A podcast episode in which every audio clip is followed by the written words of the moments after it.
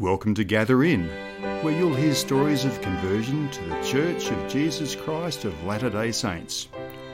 If you have an interesting story to tell, please go to our Instagram page or send us an email to gatherin at proton.me. I'm your host, Murray Ceff. But we are here today to talk about your conversion story and we had a little bit of a chat about it last week, didn't we, Shirley? Yes. And uh, you you filled me in on some of the details, and and uh, I, I, remember I remember the general story, but not the specifics. So we're going to talk about that again and just go right back, go right back to the start. So we know um, we know you were born in the UK in England. Yep. And uh, are we going to tell people what year you were born? 47. 1947. 10 years before me. 10 years before me. Uh, so post war England, two years after the end of uh, Second World War. Yes. How, how was it growing up in England at that time? Oh, it was okay. Yeah, I don't really remember much about it. We left England when I was 11. Yeah, yeah, Didn't yeah. like school. Yeah, Yeah, we we lived in um, those houses, sort of right next, like terraced houses. yeah, We were we, we were the back alley and one house away from the gasworks, and every okay. time the gasworks was on, the house used to shake. Oh, really? Yeah, it was a bit bit scared, but we got used to it. Yeah. Yeah, we didn't have any gardens or anything like that. We had cement backyard with a high wall and Yeah, yeah, very, very Coronation Streety. yeah. Okay, I'm, I'm getting the picture. And um, so you lived there until you were 11. What happened when you were 11? Um, my father decided that we were coming to Australia. So mum, dad, and my brother and I, um, we all got aboard the boat and we came over here, landed in New South Wales, And, Yeah, and moved up to Newcastle from Sydney. We lived in a a, a, a little community thing in the Donga huts for people that had emigrated. We were there for a while. And then we moved up to Newcastle and we stayed with an aunt and uncle for a while until we built our own house. And okay. yeah, so Oh, so you you had family here. You, you, your father's family or your mother's family were here already. was, um, my mum, some of my mum's family was in Sydney, and it was my dad's family in Redhead near Newcastle. But Oh, That's where okay. we stayed and where we eventually lived. So that was a little bit more incentive for you to, you know, for your dad to say, "Oh, let's go and move to Australia because we've got we've got family over here, and Yeah. uh, you know we Yeah. can they Plus can help us out and that sort of." There was more, more opportunities for us kids over here. Something- I, was- Yeah. I was 11 and my brother was 10, and um, we came out as 10 pound poms. Yeah. What they called 10 Yeah. pound poms. So dad had to stay put in one place for a while before he could move on. And then when we got to Newcastle, him and my uncle built our own house. And we settled in Redhead for a while. Stayed there until okay. So you went to, so you, you went to high school in Newcastle. went to Gateshead High School, went to primary school at Redhead, then to Gateshead High School till I Okay. was Were you teased a bit? Were you teased a bit about being a pom? Oh yes, oh yes, but I just gave it as I got. I just told them, well, we can't all be perfect, so you better work hard at it. that's right. That's right. Now, I, I, I'm trying to think. I was talking to someone the other day, and maybe it was you, and they told me what the word "pom," where where we got the word "pom" from. Was that you that told, No, told me that? Oh, I can't remember who it was now, but uh, it was an abbreviation from from something, and I. I can't for the life of re- me remember what it was now, but that's okay. No. So uh, you went to, so you went through high school and um, uh, when you were going through, so through your childhood, Shirley, did you have any any religious feelings through high school? Were your family a church-going family at all? Or? No, no, no, not really. We went occasionally, but not very often. Yeah. Yeah. I think the last time I went to church uh, would have been on my wedding day. That, that Sorry? was- the last time I went to church with my family was on my wedding day. Oh, on your wedding day. okay. Um, and, and that might have been the first time for a while, was it? Yes, Yeah. yes, So- a few years. So back back in the UK, you're attending Church of England. Pardon? Uh, you Church of England. You're attending back in the UK. Um, yes, we went to Sunday school with my grandmother every Sunday morning. We went to Sunday school, and then we went to church with her in the afternoon. So we'd go to Sunday school in the morning, come home, get changed out of our Sunday clothes into play clothes, and then after lunch get back into Sunday clothes and go to church with grandma, and then back home Okay. changed again. What Yeah, it was a about when you a- bit of an ordeal. was it? Uh, What about when you came to Australia? Were, were your family attending church in Australia through your teenage years? No. No. We sort of just went occasionally when we first got to Australia, but not very often. You know. Yeah. And and so personally though, you know, so so as a family you weren't doing anything. Personally, you know, did you have any sort of spiritual, religious feelings as a teenager? Was there anything that you used to wonder about as a, teenager? Yeah, yeah, I always knew that there was something else other than the life we've got here on Earth. And Yeah. I was always curious about it, but I never did much about finding out what it was. I knew there was something after this life, but other than that, I didn't really give much thought to it. And Yeah. Okay. stuff to do.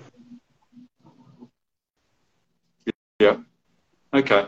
And so um, we're going to fast forward now. So we've covered sort of your younger years and your teenage years. At, at some point in your life, uh, you joined the Church of Jesus Christ of Latter-day Saints. So what happened in between, you know, your, your growing up years, your teenage years and, and becoming a member of the church? So let, let's cover that period of time there. I know you lived in New Zealand, didn't you, for a while? Yes, when we got when I got married, I moved to New Zealand and, and had three children, Okay. and um, we lived over there for six years, and then came back to New Zealand for a couple of years. When we came back to New Zealand, I had a two-year-old, a one-year-old, and a three-week-old. Sorry, do you mean when you came back to Australia? Came back to Australia, yeah, Okay. two-year-old, you had three. one-year-old, three under two. So you got married. Got married Okay, so you got in married. In, Australia. yeah. in Australia. The following year, we moved to New Zealand for Alan's work. And Yeah. While in New Zealand, three children, and then and after six years, we flew back to Australia with a two-year-old, a one-year-old, and a three-week-old. And Wow. then we lived in a caravan for a couple of years, just moving around with the three Okay. babies. That was interesting. What was? Yeah. What was Alan doing for work while you were moving around like that? Um, well, he was a, a fitter and turner, but he also drove the, the cane trucks. Told the Okay. sugar cane and that on him. Yeah. So yeah, it was it was quite interesting. We sort of lived in a little camping area near the sugar Yeah. refineries and, and stuff. So yeah, Yeah. it was it was good. We'd go down to mm-hmm. the river swim and take the kids down, shoot around the bush on the bikes. Oh well, he went around the bush on the bikes with the kids on the bike with him. I I didn't. I didn't like the motorbike. Yeah. Okay. So was he was he uh, driving cane trucks and stuff up here in Yes. Cairns? Was it in Cairns? Um, no, he didn't And- do it in Cairns. He did it round Ayr and Roma and all those places. Fur- Okay. Further down. Okay. So where and when was it that you somehow became familiar with the, the church?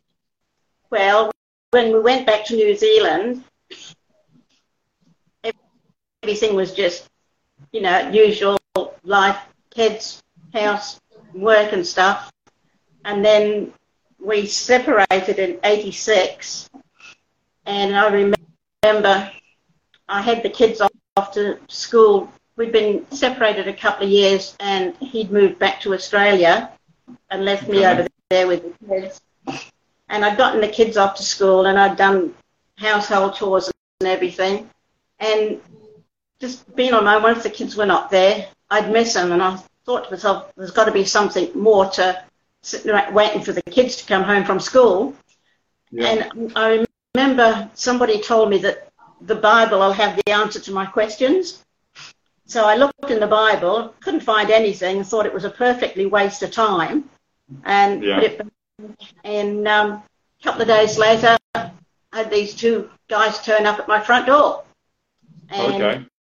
One was a younger younger guy that would have been Elder Wakeford, and he mm-hmm. had. I, I think they had swaps with the members at this time because I can't remember the other guy. He was an older guy, and and they come in, and oh, they shouldn't have been allowed out that day because the weather was absolutely atrocious.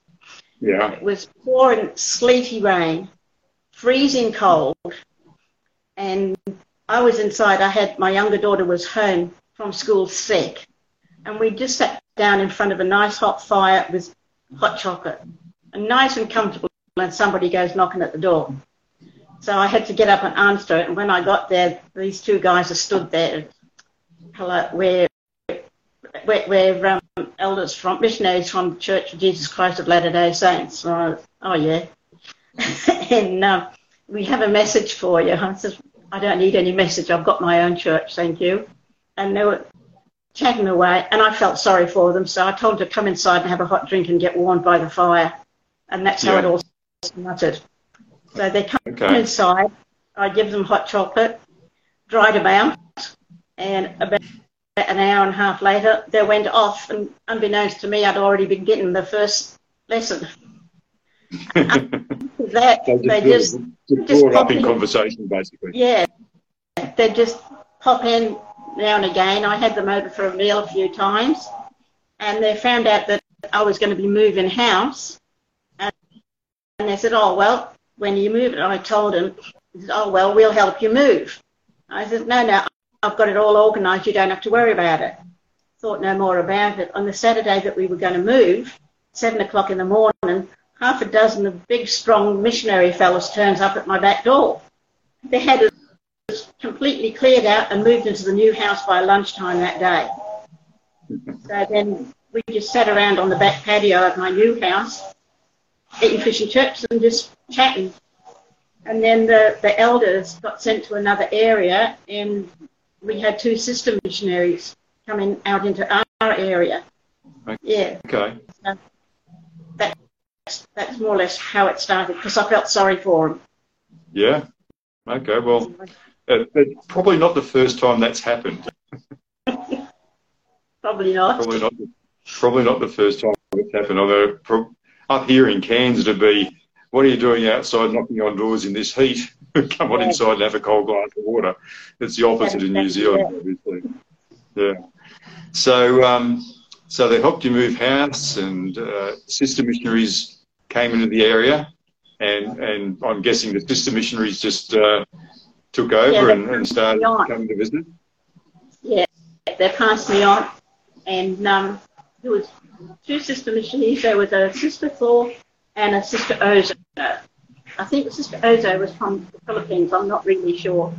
But they came and we chatted and we got along quite well, actually.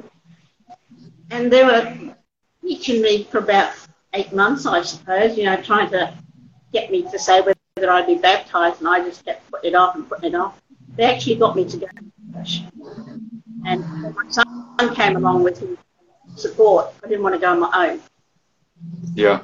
And after a few times, he decided he wasn't going anymore, so I had to go on my own. And then they arranged a family home evening at a member's house, which I was invited to. And on the way home, they're on about, you know, really should, it's been eight months, you must know whether you're to be baptized or not now. And I said, oh, no, I'll, I'll think about it. I'll think about it. And then out of the blue, I just said, okay, you can arrange it. In, um, I was baptized at 2 o'clock on Sunday, the 14th of January in 90. In 1990. In 1990. Yeah, 2 o'clock on the 14th of January, 1990. Okay. And You'll always, was- always remember that date, eh? I was terrified because I hate putting my head under the water and I knew that was going to happen. And I, Yeah. you know, so I, I thought, no, I can't do this. And um, anyway, it worked out all right. I didn't drown. I'm still here. so that, that, that was good. Okay. Just just tell me through the time that they were teaching you up until you you know you consented to be baptized. How were you feeling about the things that they were teaching you? Oh, I knew it was real. I knew it was real from the first time I read the Book of Mormon. I knew what they're telling Yeah. me was truths. And um, I sort of deep down knew that I should join because I, I didn't have much to do with my church at all there. And at, at the church, they, the people were so friendly. And the first time I walked in there, they came to me and, you know, introduced themselves and asked me who I was and all the rest of it. And it was like that right from the very beginning, my very first time to church. But Yeah. my own church wasn't like that. You know, you, somebody stands at the gives a sermon and you're sort of twiddling your thumbs, but nobody comes up to speak to you or anything like that. And when the Yeah. minister did speak to me, he he didn't speak to me. He spoke at me. In fact, he blamed it. Yeah. He, blamed me for the breakup of my marriage. Yeah, and I said, well, he's the one that walked out, not me. Yeah. So yeah, Yeah. but it, in the in the Church of Jesus Christ Latter Day Saints, it wasn't like that at all. Everybody was so friendly. They were genuinely interested in me and what I Yeah. thought and what I was doing. So I know I did the, I did the right thing. It just took me a long time to decide. It took me eight months. And then I had to give away tea and coffee, and I used to like a wine with my meals in the evening, and I'd like to go and have a beer after a day working in the garden. And I had to cut all that out, which I couldn't even go to the to the nursery gardens on a Sunday, you know, and I wasn't very impressed with that. But I, I got, I got, I got through it.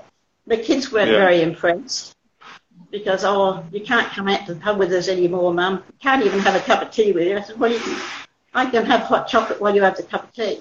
And I said, I can still come out with you. I just don't have to drink.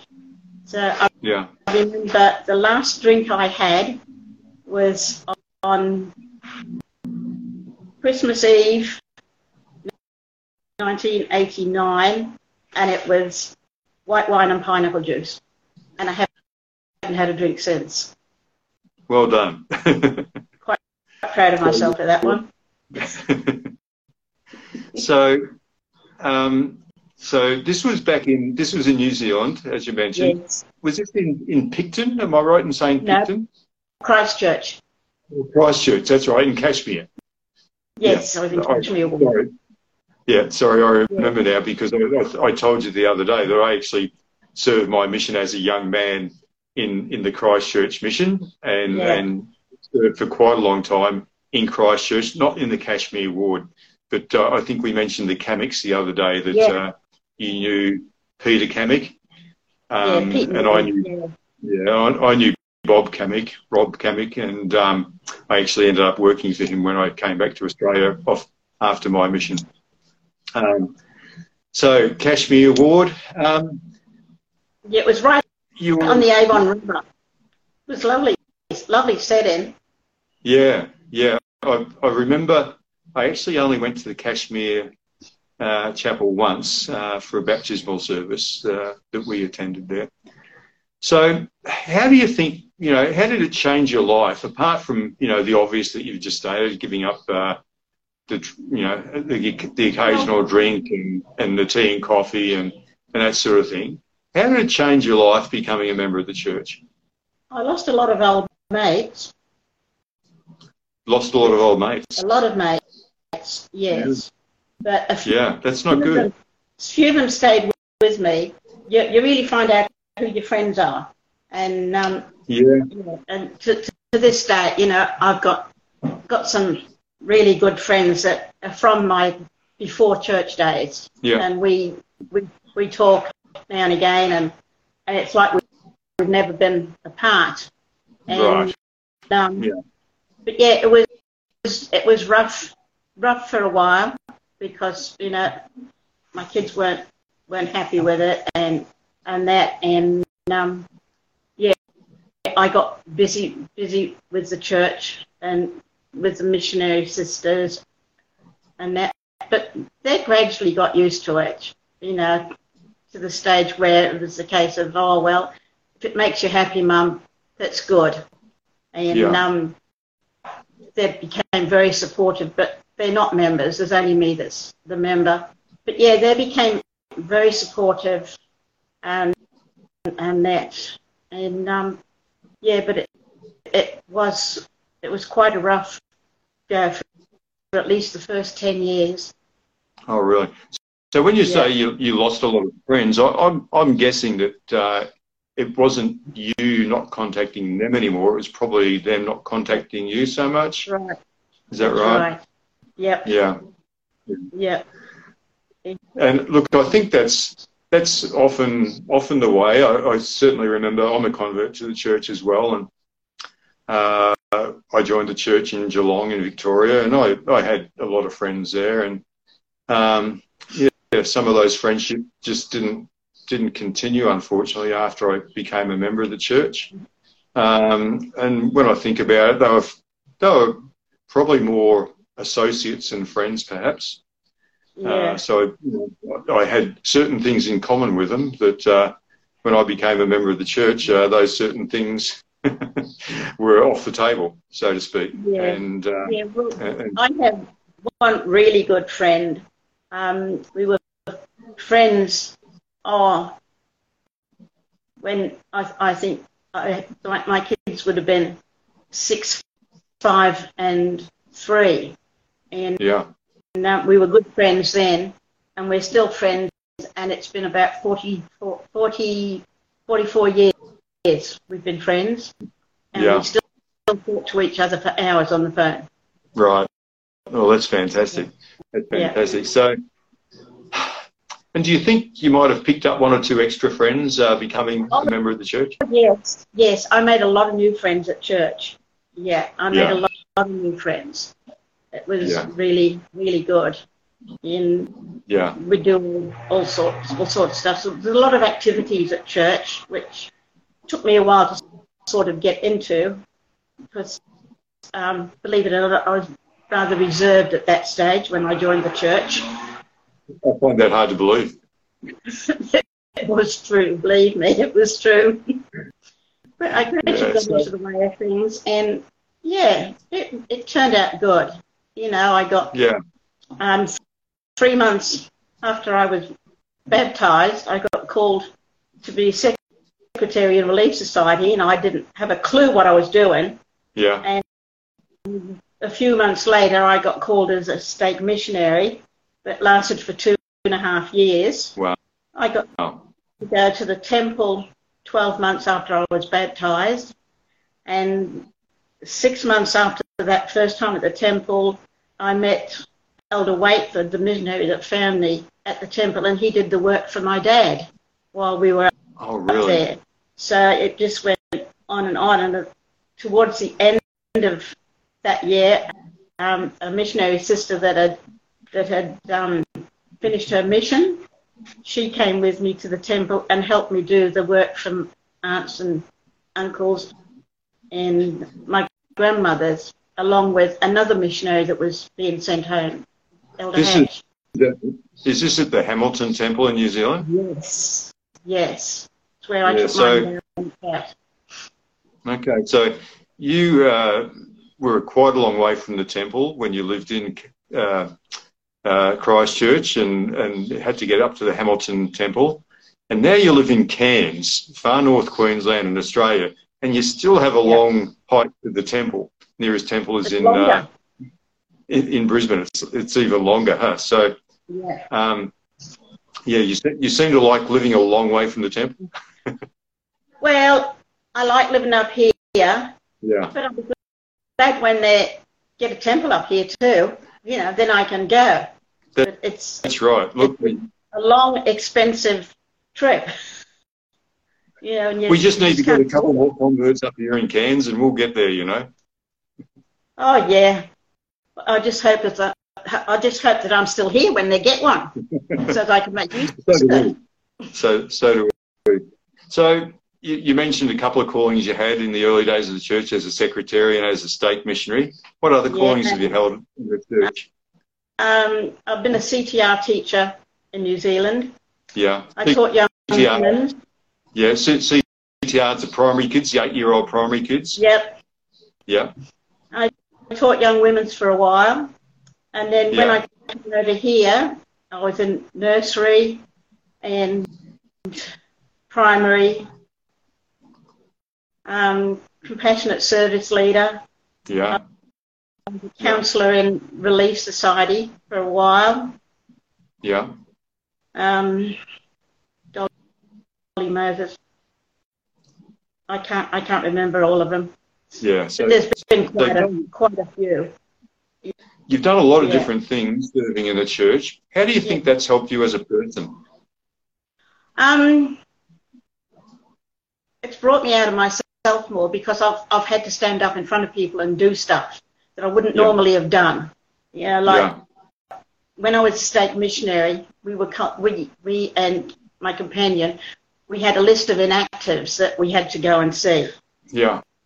and um, out of oh, I think we managed to get three or four inactives back to church, and as far as I know, they're still going to church. Yeah. So we were quite pleased then. But I, I know how the full-time missionaries feel when they're tracked in because you get a lot of doors slammed in your face. You do. Yes. You do. We And- just walked up and just, oh well, their problem. You know, we tried, and off we'd go on to the next one. Yeah. So Tell me It is on, on a more on a more personal, spiritual basis.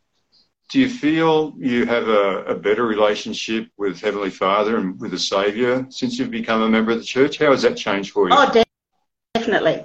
Yes. It's been, um, it's, it's been, I've never felt completely alone, yeah, if I can put it like that. Um, especially over the last 12 months when I was so ill and I'd wake up in the middle of the night and I'd be crying because of the amount of pain I was in. And I could feel him there. I'd always feel like a touch on my hand and I knew he was there with me.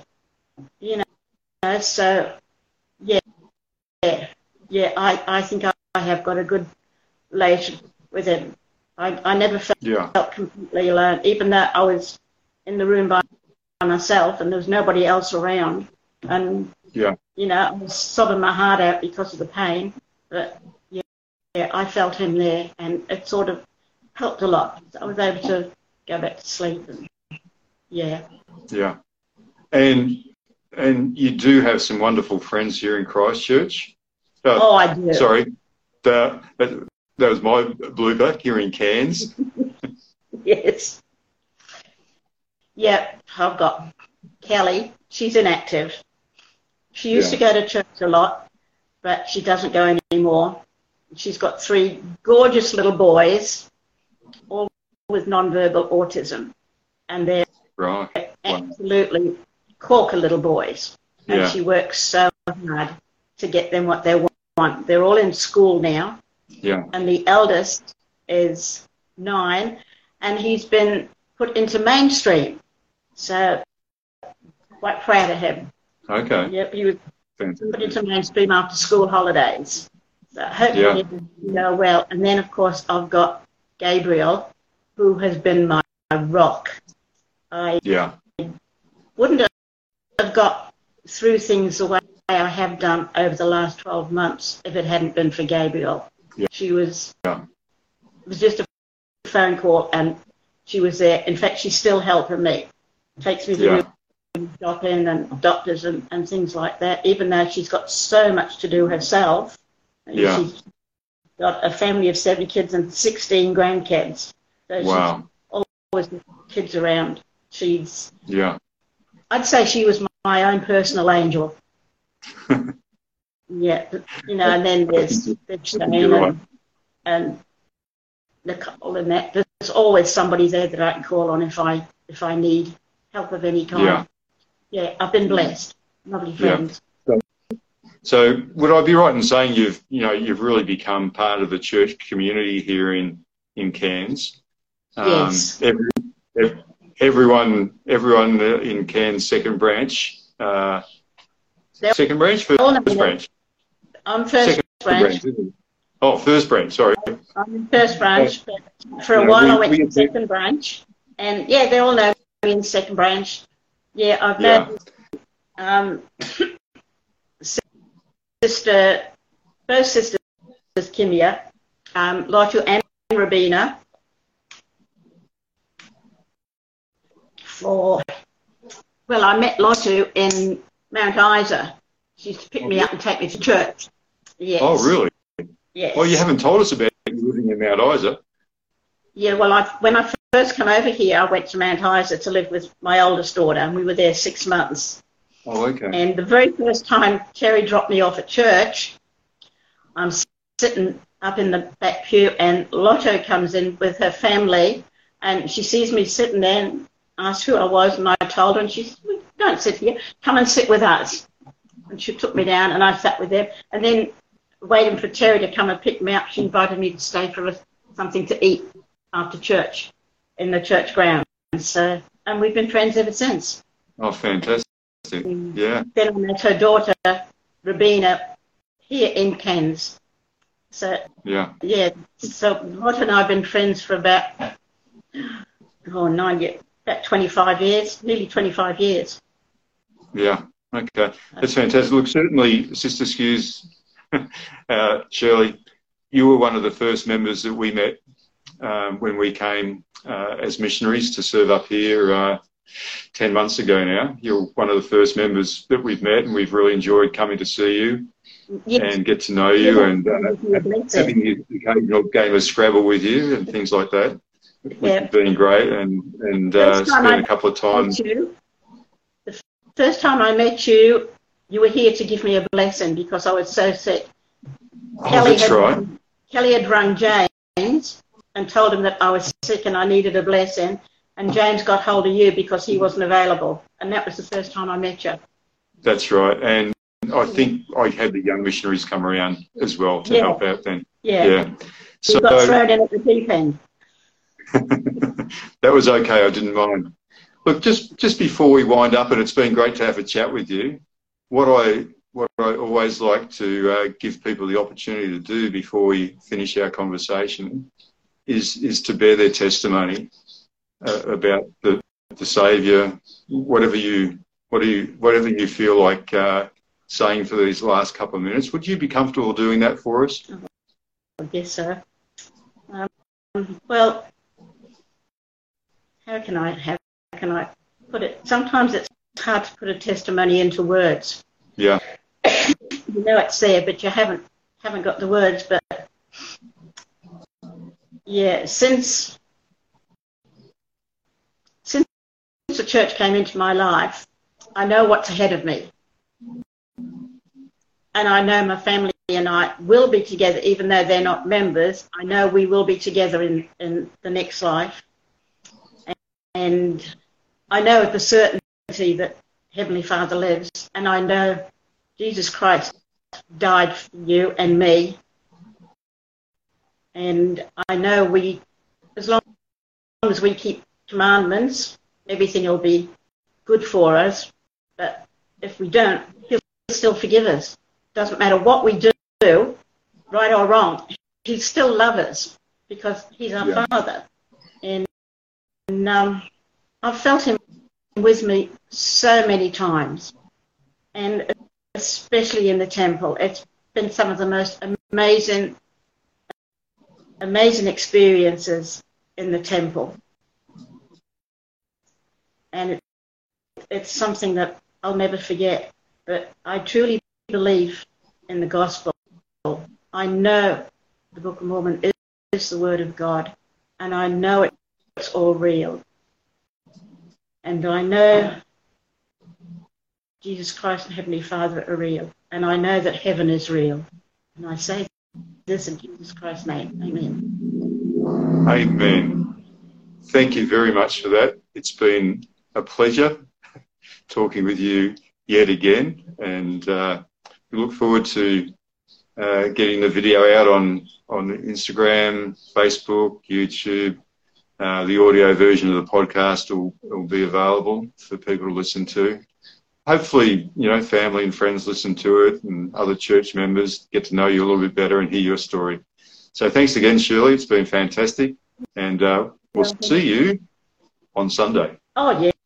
Yes, definitely. okay. Bye for now. Bye. If you have an interesting story to tell, please contact us via our Instagram page or send an email to gatherin at proton.me.